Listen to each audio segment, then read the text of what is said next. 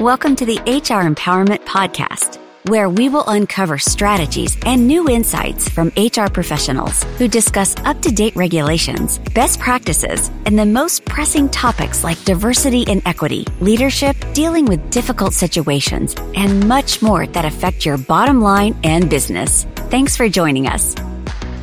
Hey everybody, Wendy Sellers here, the HR lady. I am here today with a very special guest, Patty Gander. Hi, Patty. Hey, how you doing, Wendy? Fantastic. I am so excited for our topic today. Folks, we're going to be talking about over the next five sessions, we're going to be talking about overcoming skills gaps in the manufacturing industry. And I know many of our listeners are in that industry. Um, millions of manufacturing jobs will go unfilled due to skill gaps. And this affects pretty much everybody, right? Yep. Everything we buy, hopefully, you know, you're buying American, but even if you're not buying fully American, we do trade parts and p- pieces with other countries. And so we all rely on manufacturing more now than ever.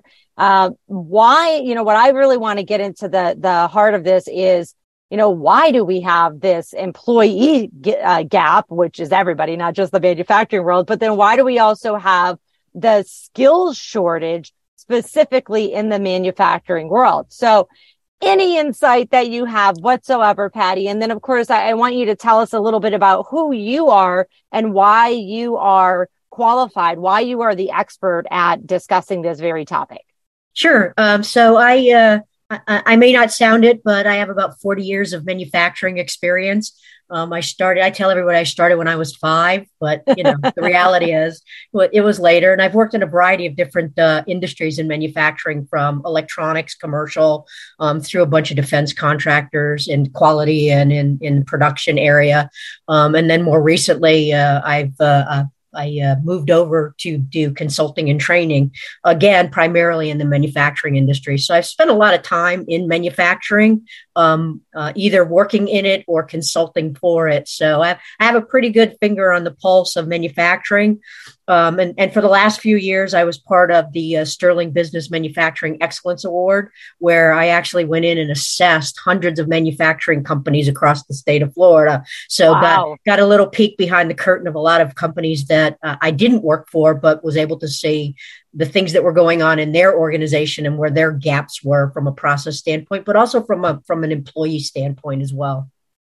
Yeah, I mean, you and I have worked together with with clients um, in in the manufacturing industry, and and you know, it is just it blows my mind uh, how far behind we are, you know, in the U.S. Uh, with with training and with development, with skills, and then, you know, I know personally, I grew up in a manufacturing world. You know, I grew up um, where everybody in my family was, and and many still are in the manufacturing industry and turns out, you know, I was like, I'm going to college. I'm going to get away from manufacturing. And, uh, not that I regret it because, you know, I do know, I do love what I do, but whoa, manufacturing is where it's at. And you don't need a hundred thousand dollar college degree to do that. Would it be helpful to have, you know, some education? Absolutely. But what we're seeing, and I know you're seeing this too, is the companies are investing in their employees in order to get to them to stay with them and to learn and grow and help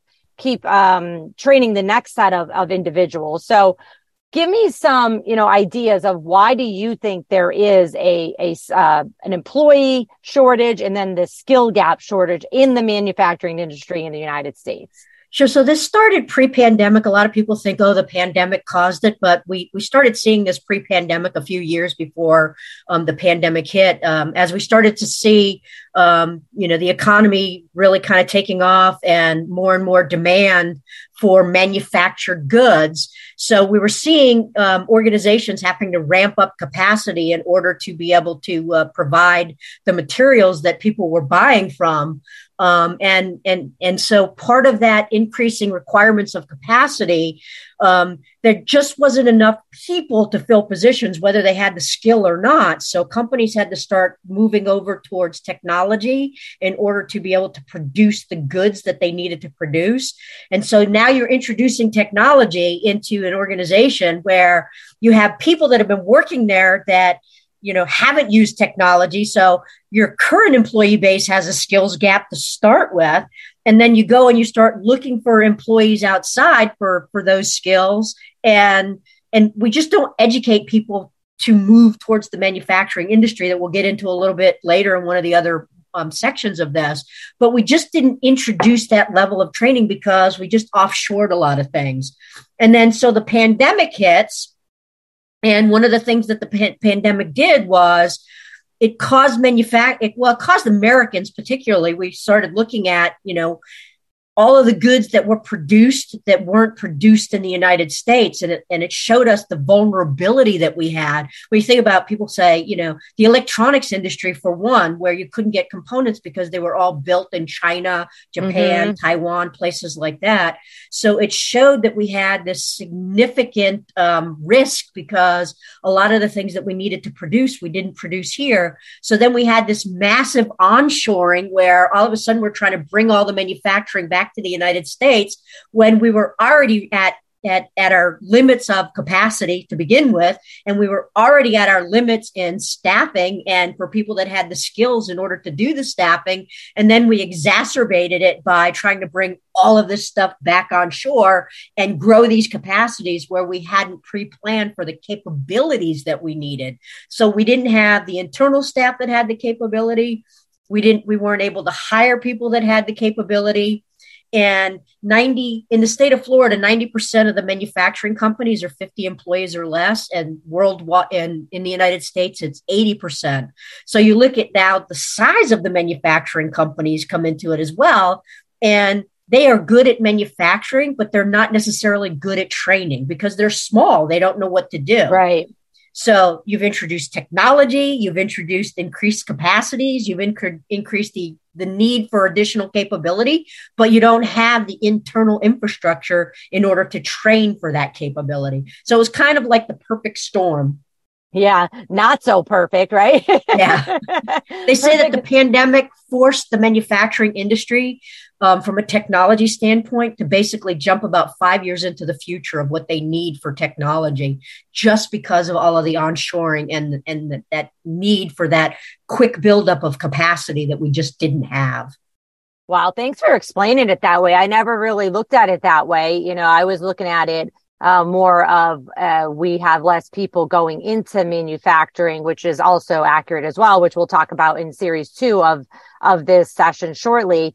Um, but yeah, that's definitely a, a, an amazing way to look at it. In fact, I was in my car this weekend and I have a, a paper mask in there, you know, and it was just a leftover one sitting there. And I kind of like chuckled because I'm hanging on to it, right? Mm-hmm. Even though they're available now, like every, remember when we couldn't, we couldn't find masks. So we're using everything and anything at home and trying to use them as masks and creating masks out of handkerchiefs and whatever it might be. So I'm still in the stage of, oh, somebody gave me a mask. Let me hang on to it, even though they're finally available everywhere. So I, I was kind of chuckling at myself about that. Like, wow, we've come a long way in the past couple years, but we have so much more to go. Oh, yeah. With with that said, folks, we will be right back to continue this conversation. I do want to talk about, you know, avoidance of blue collar manufacturing jobs and then the millions of jobs that can go unfilled in the United States in the manufacturing industry. So tune in soon and we will be right back.